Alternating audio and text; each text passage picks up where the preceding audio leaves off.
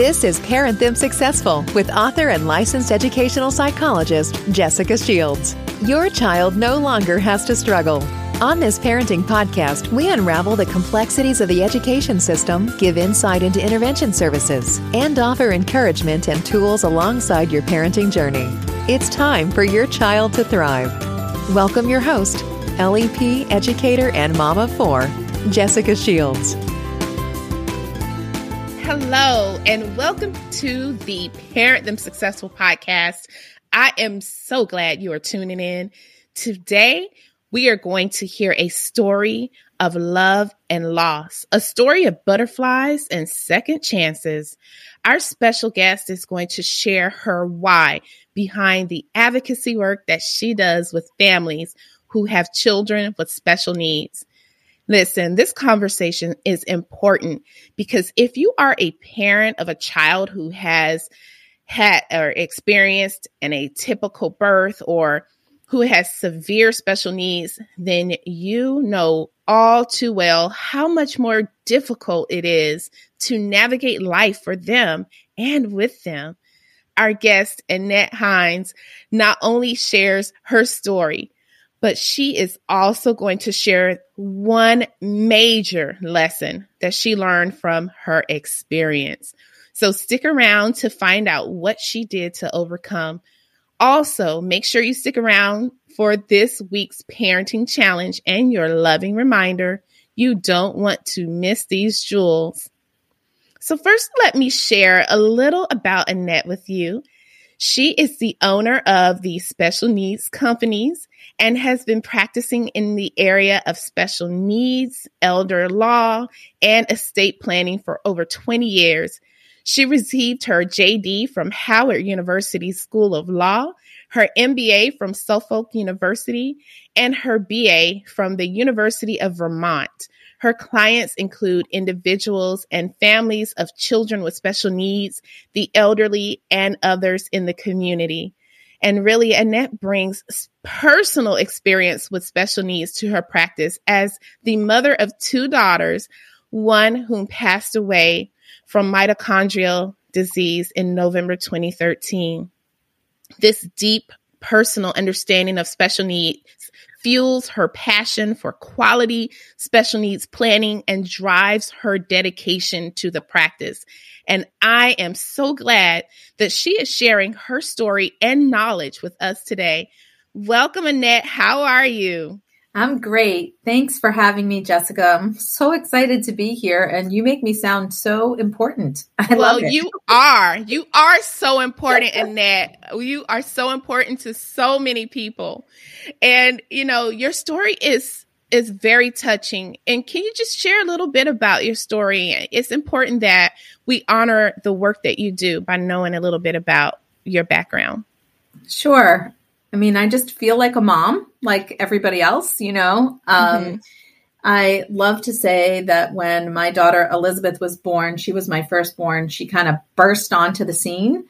And she was a 29 week, two pound preemie who oh, wow. uh, was not thriving in the womb. So she um, needed to be born by an emergency. If anybody's ever had an emergency C section with a, um, you know, preterm child, you know how traumatic that can be. So, and being mm. that I was in my 20s and uh, had just finished law school, I was not knowledgeable about medical field and what questions to ask and you know what to do and at the time um, i really felt like a fish out of water because i'm such a type a plus plus personality i mm-hmm. like to be in control of everything all the darn time but this was a situation i could not control it was beyond me so that was just really again unknown territory for me and it really challenged me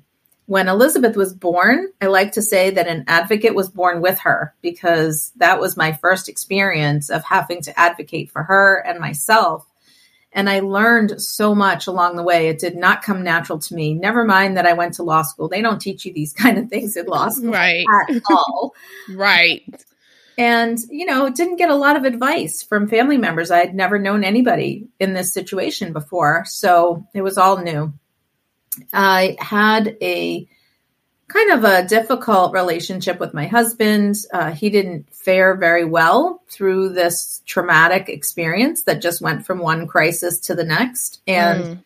elizabeth got diagnosed at about two and a half with mitochondrial disease which gave us an, some answers but more questions really Mm-hmm. Um, at the time, they hadn't been diagnosing it that long. I think it had only been maybe seven or eight years since they had, quote, discovered it. So mm-hmm. They didn't know a lot. And um, we had to go from Boston to Atlanta, Georgia to get diagnosed because uh, there were no specialists up in our area, believe it or not. And that was, um, again, just very traumatic after I had my second daughter, which let me tell you, I had to like really get brave to have another child after that. Mm, really can imagine so scary. Um, her birth, her pregnancy and birth was completely uneventful, which was great. That's exactly what we were looking for. Mm-hmm. But my marriage was pretty much all already on its way out. And before her first birthday, I was getting divorced. So oh, wow. I was raising two kids on my own. Um, fortunately for me, I have a great family. My mom actually came and moved in with me before that had happened. When when we got Elizabeth's diagnosis and we knew that her life was almost certainly going to be shorter than we would like, mm-hmm. um, I needed to. I, I, just needed some support. Um, my mom was working at the time, but she retired shortly thereafter, and it was so helpful for her to be able to stay with Caroline after Caroline was born, to, um, you know, run out in the evening with me and help me with two kids, one, you know, in a stroller and one in a wheelchair. It was right. really difficult to go food shopping, if you can even just imagine what that looked like. Mm. And then, you know, there were times when she sat up for me so I could sleep for an hour or two because we didn't have all the care that we needed. And that was kind of the story of our life, you know, always looking for the support that we needed and not getting everything that we need. It was just the story of our life. So eventually, Elizabeth kind of um, settled, I guess you could say, and we had some really good years. Mm-hmm. Um, one of the stories that I really like to tell, if you'll indulge me, is about my daughter Caroline. I I fell into a trap that many parents of kids with disabilities um, falls into, which is that Elizabeth was so needy. I spent so much time with her. I spent so much time advocating for her that Caroline was often with other people. She was with my mother. She was with my sister. She was with mm. a babysitter. She was, you know, at an after school program. She was here or there. And you know, she was only about six years old when I, on a Sunday, when I had no care, I was getting Elizabeth ready, which was a two hour process of oh, medication, oh, G, mm. G tube feedings and suctioning and dressing and bathing and and all of that. And we were gonna you know just kind of go out hang out for the day do our errands and whatnot. And caroline you know was just kind of hanging watching tv hanging out in the room with me. She was always with me somewhere when i didn't have her foisted off on somebody else. And mm-hmm. then she looked up at me and she said elizabeth was 10 she said mom when am i going to start changing elizabeth's diaper and oh, wow. oh my God, you know, uh, the tears welled up in my eyes. I just couldn't believe that at that age she was already worrying about this, you know, of mm. it wasn't excited. Believe me, it was like a big, big eyed, worried look, right? Mm-hmm, mm-hmm. And I just, I just was floored. Um, but I pulled my, my stuff together and I said, Hey, I've got this all under control. You don't have to worry about it Mommy's got a plan. You can just be Elizabeth's sister. Now that wow. was a flat out lie because I had no plan. I oh wow. what I was going to do. but, you know, that was a turning point for us because at that point I realized that Caroline needed me too. She needed mm-hmm. mom, not just a group of people, you know? And I had to figure out how to balance their needs and to be with both of them. And, you know, it was a learning process, but I figured out how to do vacations with both of them, vacations just with Caroline. I fostered Caroline's special love of dance for many years. I was the one who drove her. I volunteered and I left Elizabeth with somebody else when I could. Mm, when I mm. could. But I made that a priority, you know, and um, and again, it wasn't easy, and it took me a while to figure it out and get in the groove. But I couldn't recommend more highly just paying attention. Each person in the family is important, and that was my second thing that it took me forever to learn was that I was important too, and my needs were important, and mm-hmm. I had to make sure that there was some time for me. And when I say that, I don't mean like going to get a pedicure. I mean to recharge, rejuvenate, and to um, find, you know, myself. And I really came to that lesson very, very late, but it's something I talk about a lot now. So then Elizabeth, uh, you know, her disease progressed because it is a degenerative disease and by the time she was in her teenage years, things were starting to get bad. Um, her last year, we were doing palliative care and hospice, and unfortunately, I had to make the decision to stop care. Mm, that's hard. It was so so difficult. I still question myself over it. You know, wishing there was some thing that I could do to make this situation different. It just mm-hmm no parent should have to bury their child. It's just yeah. the worst thing that you could ever go through. The worst. Mm. Mm. You know, you said a lot of things that really resonated with me. You talked about how you had to be intentional with really spending time with your other daughter, Caroline. Yes. Um, and you talked about really taking time for yourself.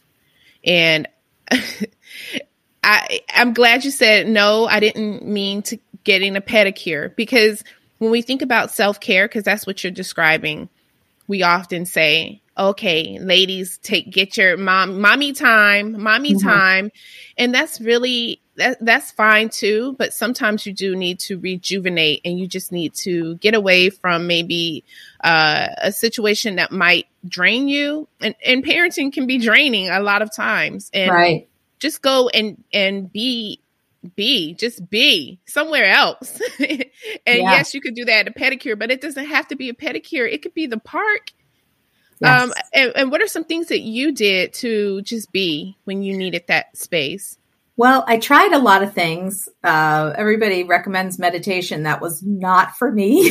I have ADD, so I could not sit still. So, what I settled on was I would take my dog for a walk. Hmm yeah, 10 minutes, 15 minutes. Um, but it was so helpful. It was just a reset in my head.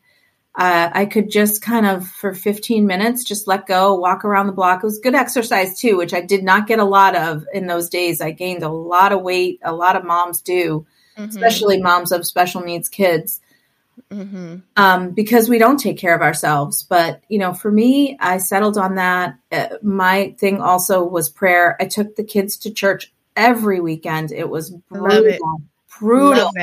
You know, mm. and I would rail the days that the lift wasn't working, so I couldn't get into church. Mm. Um, but there, that was really um, so supportive for me. Uh, and you know, I know prayer is not for everybody. It's a form of meditation, but it is a very directed kind of meditation. Um, and those pretty much were the two things that worked for me: the walking and with the dog, who I loved, and mm-hmm. um, and then just making sure that I got to church every week and and prayed and had a relationship with with God. And I like that you said that because um, I, in episode 21, I also interviewed a couple, and we're going to talk about marriages in a minute. I, I need to say something, but I, I interviewed a couple. They had two children who died from degenerative diseases. Mm. And so it was, I mean, some of the same things that you're saying, they said as well. And prayer and God were, and their faith, their faith was such a huge part of the healing process for them too. Yes. And, and, you know, I, I interviewed a couple and they said themselves, you know, couples don't make it through this type of trauma. And and people wonder how they did it. And so when you said it was too much for your uh your husband at the time to handle it's this is not the first time i've heard that. And you know what maybe you can give us a little insight on maybe what you know what what you're seeing how why is it so hard and um, just a little insight on that couple piece and how difficult this is and how traumatic it is on a family in that way well, besides my own experience, I have worked with, you know, well over a thousand families in my state. I can't even count anymore how many. And divorce, it's it's real. It's mm-hmm. real, Jessica. I mean, the I don't know if the statistics are right or how that plays out, but you know, we're looking at better than 50% of wow. our families. Oh um, divorces. Many times we meet people when they're on their second marriage, like me. Mm-hmm. Um, and, you know, there's so many things to disagree about when it comes to parenting a disabled kid, a special kid. And then you add on top of that real medical crisis. Mm-hmm. People don't learn. I didn't learn how to make decisions together as a family, as a as spouses before my firstborn came along. So we were really blindsided and unable to communicate well. I mean, communication is key.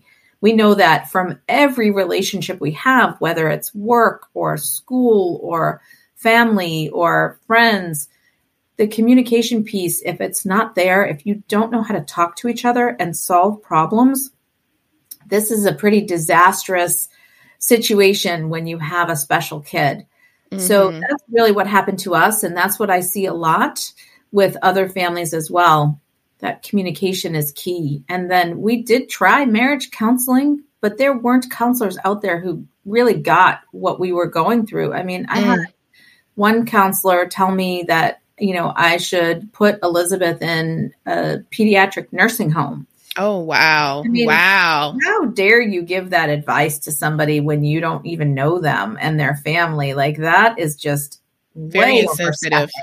Very, mm-hmm. very. And mm-hmm. it just goes to show you that there aren't people out there, there aren't many people out there with the experience level to be able to coach spouses in this situation.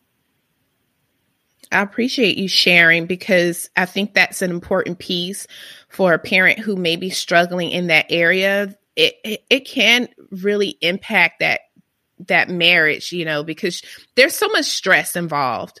There's so much stress with uh, being able to balance everything and thinking about you in that moment, how you became a single parent so quickly. I'm just glad to hear that your mom was there to step in as a support. And it makes all the difference to have the right supports in place. And I just do have a burning question about Caroline. Did she sure. have any sim, uh, sibling resentment or was she just like understanding the entire time? What was the dynamic with that?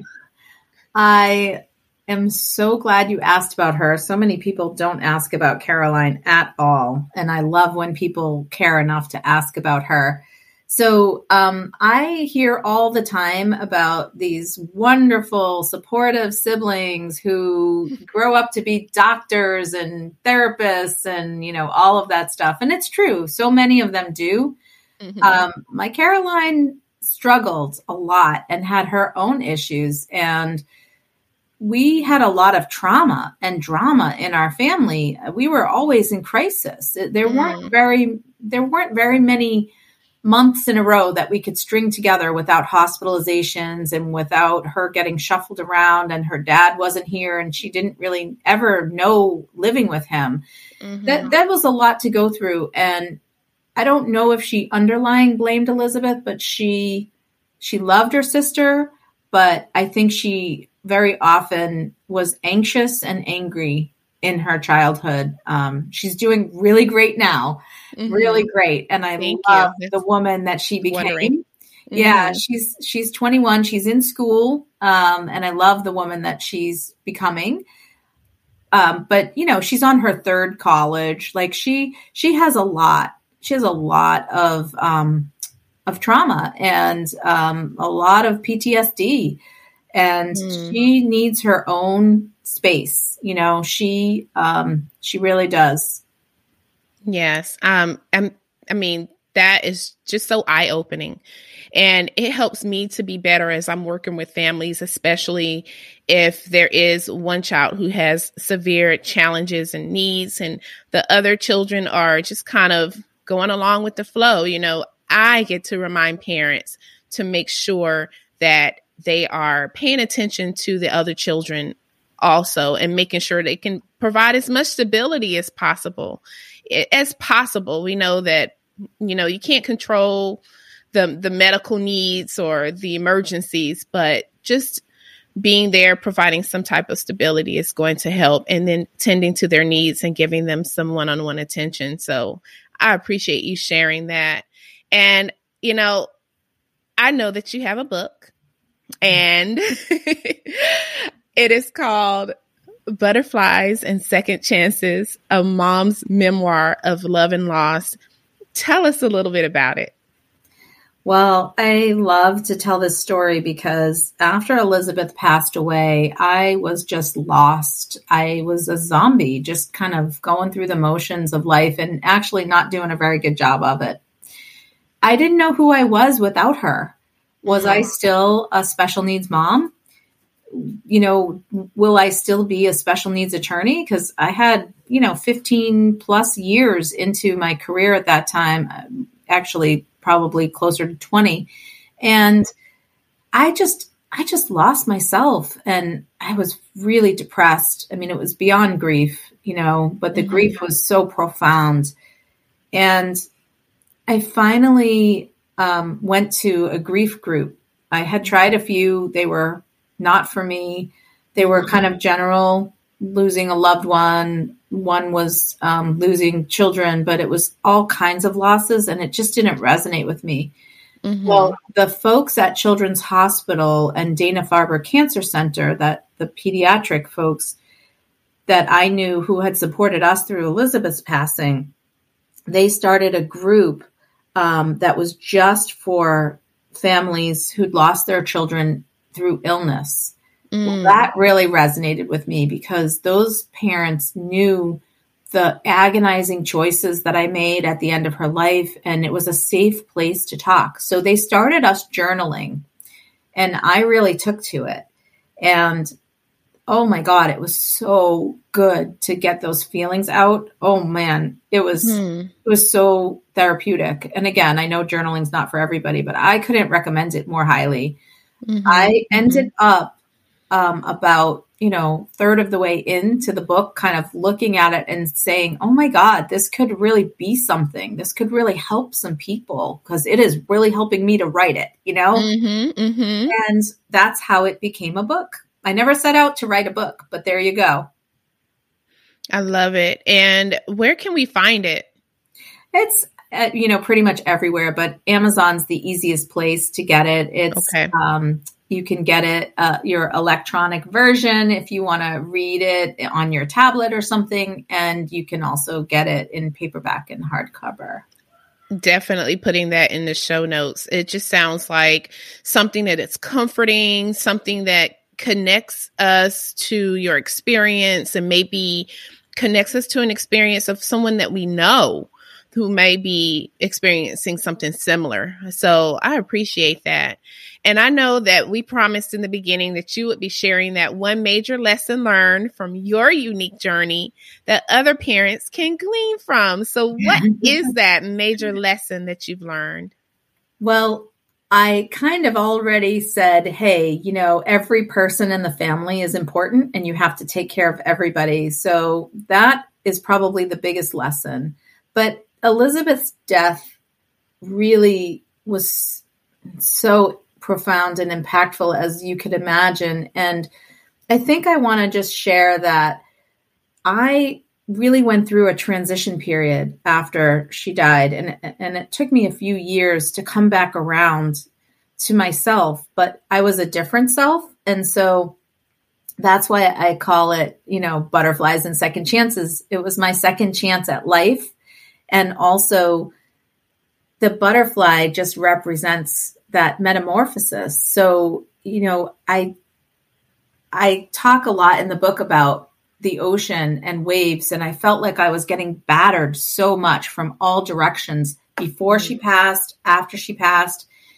And at some point the grief kind of died down a bit and and the waves died down a bit and I sort of liken that to being in a storm, but eventually the storm subsides and then the storm changes the beach, but you're still the beach. You're still yourself. You may look a little different. You may be have a little debris on you and your right. shoreline has maybe changed and I felt different but still me, you know? And that's my best explanation for what happened to me after Elizabeth and I realized that I am the same mom that I always have been, and the same special needs attorney that I always have been, and the same advocate. And it's so important to take what I've learned and dust myself off and continue on that path with my mission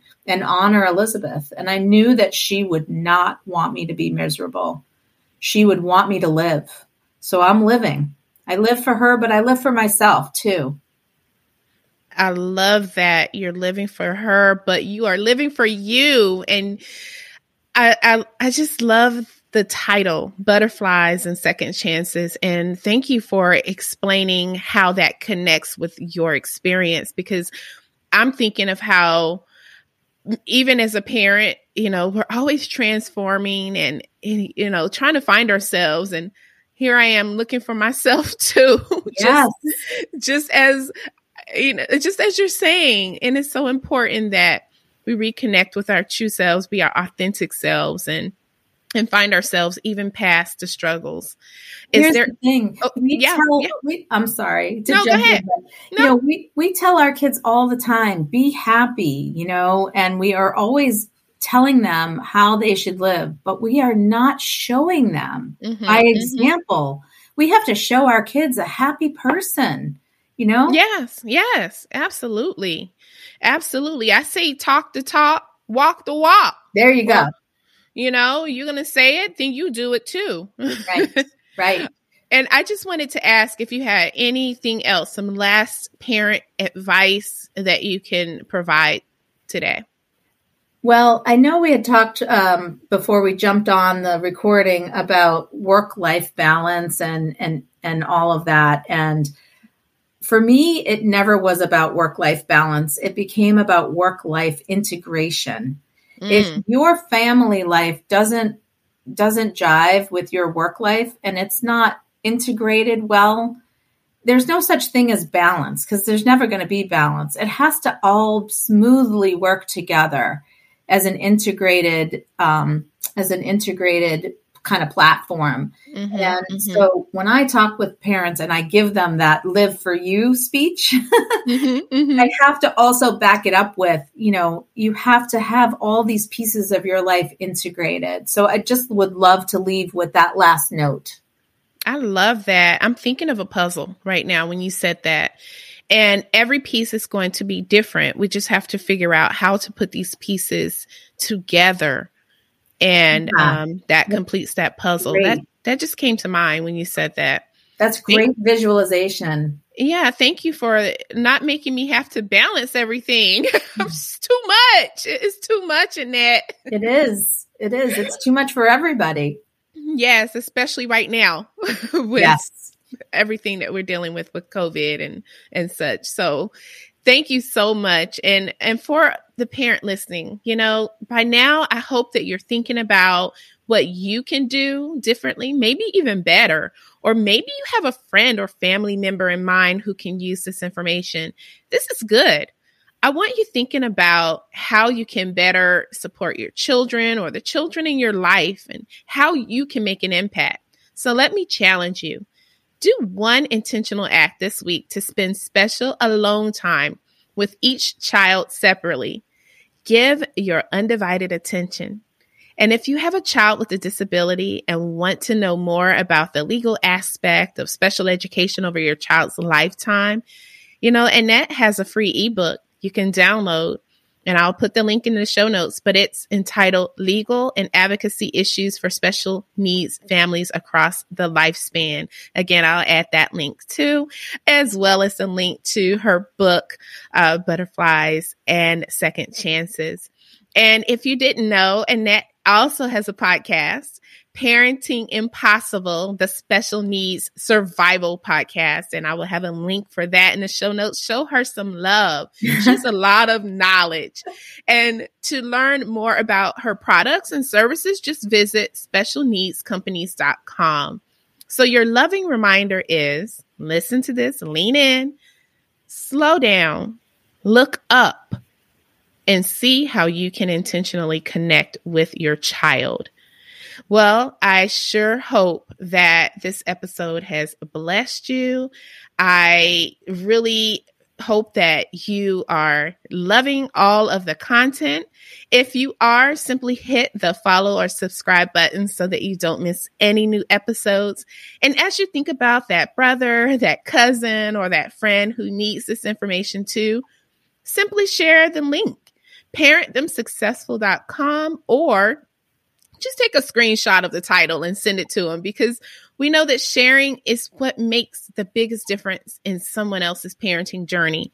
And if you are the type of parent who is serious about better supporting your child's growth and development, join my email list for more free content to help you get your parenting journey on point. So that's at strongerminds, forward slash join the list. And of course, that will be in the show notes. And you know, I really do appreciate you. And I thank you so much for listening. So until next time, be blessed and love on your children. Thank you for listening to the Parent Them Successful with licensed educational psychologist Jessica Shields. We're so glad you've joined us and would love to connect with you outside of the show. To find more information about our services, the Empower House Academy, or to take our quiz, What's Your Parenting Style? Go to StrongerMindStrongerYouth.com. Feel free to email us directly at info at StrongerMindStrongerYouth.com. We'd love to hear from you. Other ways to stay connected are on Instagram and Facebook by searching Stronger Mind, Stronger Youth, and on Twitter at official underscore SMSY. Until next time, be well and love your children, for they are a gift from the Lord.